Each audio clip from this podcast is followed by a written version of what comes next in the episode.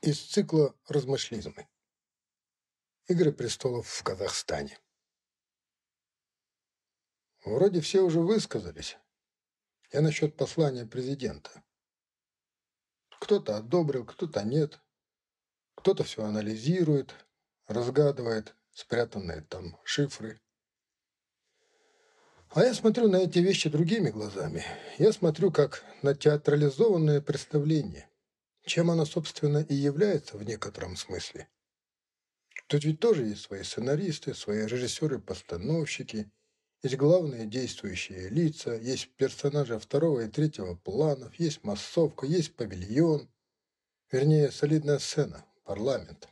И есть мы, то есть зрители. И вот мне, как зрителю, интересно, о чем, собственно, постановка? Насколько она увлекательна и смотрибельна, как она срежиссирована, насколько она талантливо сделана, и что она в конце концов дает уму и сердцу, какие надежды дарит, и главное, что дальше. Первым делом активизировалась оппозиция. Это логично. Они все раскритиковали, осудили, опровергли и решили выставить своего кандидата. Кого именно, я не знаю. По большому счету, это не так уж и важно. Я думаю, они и сами понимают, что проиграют, просто хотят пошуметь лишний раз, заставить власть попотеть, не более того. Потому что сегодняшняя оппозиция в нынешнем своем состоянии серьезной силой себя не представляет.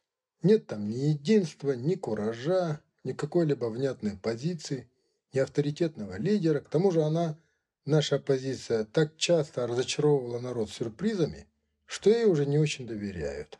Словом, если честно, то нет там такого человека, которого без сомнений можно было бы выставить в противовес Тухаеву. Во всяком случае, я никого выделить не берусь. И уж тем более не могу себе представить, кого они могут предложить в качестве президента страны. Но не будь уже, в конце концов. Тем не менее, за эти дни у меня было немало встреч и разговоров. Вывод такой. Многие набросились на Тухаева. А мне никогда не нравилось, когда все скопом на одного. И поэтому я хотел бы замолвить слово. Я и раньше был за Тухаева, и нынче остаюсь его болельщиком. Объясню почему.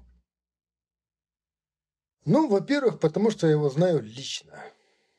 Полагаю, это важно. Если бы не знал, не заступался бы. Мы знакомы, и мы общались. Я с полной ответственностью могу говорить о том, что это образованнейший человек с великолепным культурно-просветительским бэкграундом и огромным опытом работы на самом серьезном международном уровне, что в нынешних условиях и особенно в среде высокой политики большая редкость. Во-вторых, я считаю, что нам с ним крупно повезло. Во всех смыслах. Представьте себе на минутку, если бы на его месте в тот самый момент оказался кто-то другой. Хоть кто.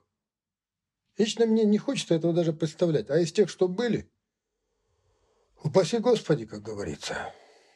В-третьих, я считаю, что из всех ныне действующих в бывших странах СНГ президентов наш самый просвещенный, эрудированный и культурный, интеллектуал. По сравнению с тем, что было, просто Конфуций. Вспомните хотя бы, как он выступал с трибуны ООН на блестящем английском, как легко беседовал с китайскими лидерами во время своего визита на китайском, как он выступал на недавнем форуме в Питере, высказывая свои претензии в присутствии Путина, и весь зал проглотил. А теперь представьте на его месте кого-нибудь другого. Из той же, скажем, оппозиции. Представьте того же Абилова, к примеру, или Косанова, или Облязова. Смешно или страшно? Поверьте, это очень легко критиковать, жаловаться, осуждать, указывать на недостатки. Никто не знает деталей. Никто не владеет в достаточной мере информацией, а именно, в какой ситуации сейчас находится президент. Ясно одно, ему непросто. И мало кто может доподлинно себе представить, насколько нелегко. Тут масса нюансов, и при этом еще судить я бы не решился. Конечно, вопросы есть, их и у меня хватает, но я сегодня не об этом, я про другое хочу сказать, оно важнее. Возможно, я высказываюсь чересчур вольно и не бравирую сложной политической терминологией, Я рассуждаю как простой человек, который хочет, чтобы в его стране был мир и спокойствие, чтобы во власти было поменьше крикунов, популистов, спекулянтов всех мастей и вообще случайных товарищей. Вот и все. Другое дело, что мне не понравилось во время выступления президента. Поделюсь, если кому интересно. Вот у меня соседка есть, баб Валя. Ей за 80. Иногда по пути домой я покупаю ей хлеб, молоко, кое-что из мелочи. Как и многие политически подкованные граждане страны, баба Валя внимательно следит за событиями в родном отечестве. Естественно, она не могла пропустить такое событие, как послание президента, и настоятельно рекомендовала мне посмотреть вместе. Отказывать я не посмел. Зашел к ней, подсоединил мобильник к телевизору, чтобы бабе Вале виднее было. Ну и чайник поставил. Не в сухометку же смотреть. Токаев ей, кстати, нравится. Серьезный мужчина, говорит она. Шибко умный. Я с ней не спорю. Ей виднее. Все-таки пожил человек, умеет читать людей. Сидим, значит, смотрим. И что я вижу, пока камера панорамирует по рядам? Вижу соратников, но не вижу единомышленников. Вижу тех, кто за портфель, но не вижу тех, кто за идею. Вижу тех, кто просто отбывает номер, но усиленно надувает щеки. Вижу партийную верность и готовность к служению. Вижу верноподданство, вижу самолюбование. Некоторых прям распирает от того, что они оказались там, среди избранных. Но... Но я не вижу там самого главного. Я не вижу ярких личностей. Какая-то серая масса в камуфляже. Костюм, шалвар, галстук. Спецформа аппаратчиков. Словом, много званых, но мало избранных. Куда-то они подевались все, яркие государственники. Исчезли как вид. Чиновников там много, а вот государственников нет. Политиканов как грязи, политиков не видно. И что вечно цепляет, пишут они старательно, прям отличники с доски почета. Мне всегда было интересно, что они там такое пишут.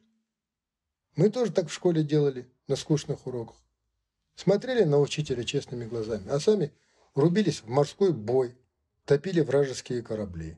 И вот я думаю, интересно, а эти кого топят? И в чем? Не обязательно же в воде топить. Мандельштама, например, блатные в сортире утопили.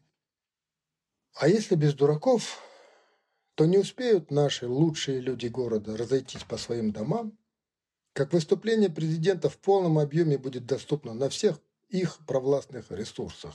Казалось бы, бери любой и не спеша проштудируй дома. Выпиши какие-то моменты, если устно не дошло. Нет. Они будут демонстрировать служебное рвение. В самой их позе вижу я имитацию и наигранность. А вот чего я не вижу?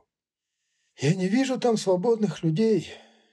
Вернее, людей с чувством внутренней свободы. Рабом ведь можно оставаться и при должности. При таком раскладе, мне кажется, все замечательные декларации президента теряют смысл. Потому что все, что он говорит, эти пойдут исполнять. И через какое-то время он снова заговорит о саботаже. А оно по-другому и не может сложиться. Не вычистив сорняк, ты не можешь надеяться, что вырастет роскошный сад. Хотя есть. Есть еще золотые люди. И они везде. И в парламенте, и в АП. Я даже знаю честных прокуроров и совестливых хакимов. Скромных начальников и грамотных подчиненных. Незаметные скромные пахари. Конечно, они скорее исключение, чем правило. В основном же я вижу приспособленцев. Тех, кто не сеял, но пожинает, кто не рыл окопов, а носят генеральские погоны. В такой ситуации, мне думается, умный правитель не стал бы укреплять силовиков. Армия и полиция – это последний довод. Это довод тех, кто уже проиграл битву за сердца и души граждан своей страны. Умный правитель займется образованием и культурой. И мне жаль, что в послании не прозвучало об этом ни слова. А ведь культура намного глубже политики. Более того, сегодня вопросы образования и культуры приобретают еще большую важность. Конечно, всяк по-разному видит задачу высшего просвещения. Одни ищут в знании власть над миром, другие – всеобщее благоденствие. Глобализм начинался с европейского просвещения. Нам же достаточно вернуть людей к книге, к подлинному искусству, к своим духовным истокам. Там есть множество рецептов о том, как бороться с инстинктами, как воспитать человека, как вернуть его к корням. Дерево без корней – это ведь просто бревно. Нынешнее поколение управленцев показало, на что оно способно. Мало кто из них читал Мухагали или слушал Афенбаха, и, как выяснилось, путает Бебеля с Бабелем. Многие из них хорошо освоили терминологию биржевых сводок, но в целом это на ситуацию не влияет. Я знаю одного такого бастыка, который искренне полагает, что Моцарт играл за «Спартак». Помнящие известную басню вряд ли станут пересаживать таких исполнителей с места на место. Хорошо бы провести правильную селекцию, довести все-таки дело до конца, а то остановились на полпути и ждут. Чего? Согласитесь, страна ускользающей правды и наигранного оптимизма – зрелище жалкое и постыдное. Суфии не зря говорили, пустое ведро не пустое, оно наполнено пустотой. Наша исполнительная власть местами как то ведро. Она заполнена пустыми людьми. Их пустота прикрыта дорогими одеждами, непроницаемыми лицами и услужливыми позами. Настоящие слуги народа – это художники, они служат обществу. Они помогают людям преодолевать тяготы жизни. Негоже, когда о них думают в последнюю очередь или не думают вовсе. И вообще, прежде чем ломать голову над тем, как побудить нацию к возрождению, хорошо бы задуматься над вырождением. Нынче, наблюдая столь высокие собрания, невольно приходишь к мысли, что нация в прямом смысле вырождается. Этого уже нельзя не замечать. В итоге наш политический истеблишмент – превратился в ОЛК – Общество любителей Казахстана. Есть, конечно, среди них и профессионалы, но любителей все же больше. А мы еще говорим о демократии. Демократия может быть только в том случае, если в стране хотя бы половина жителей достигли определенного уровня сознания, если у них развито критическое мышление, а это предполагает определенный уровень культуры и образования. Поэтому понятно. Мы не можем рассчитывать на нынешних. Они вышли из нашего недавнего прошлого. Следовательно, нужна полная перезагрузка госаппарата. И что еще обидно? Нам всего 30, но устали мы на все 60. От постоянных ожиданий, от утраченных надежд, от иллюзий и разочарований. И что совсем плохо, за эти 30 лет мы едва научились считать до двух. При такой арифметике мне важно, кто будет третьим. А чтобы третий оказался тем самым спасителем, нужно готовить почву. А почва прогнила. Поэтому Тухаеву надо помочь. В этом смысле свою личную задачу я вижу в контрпрограммировании культуры. Именно контр.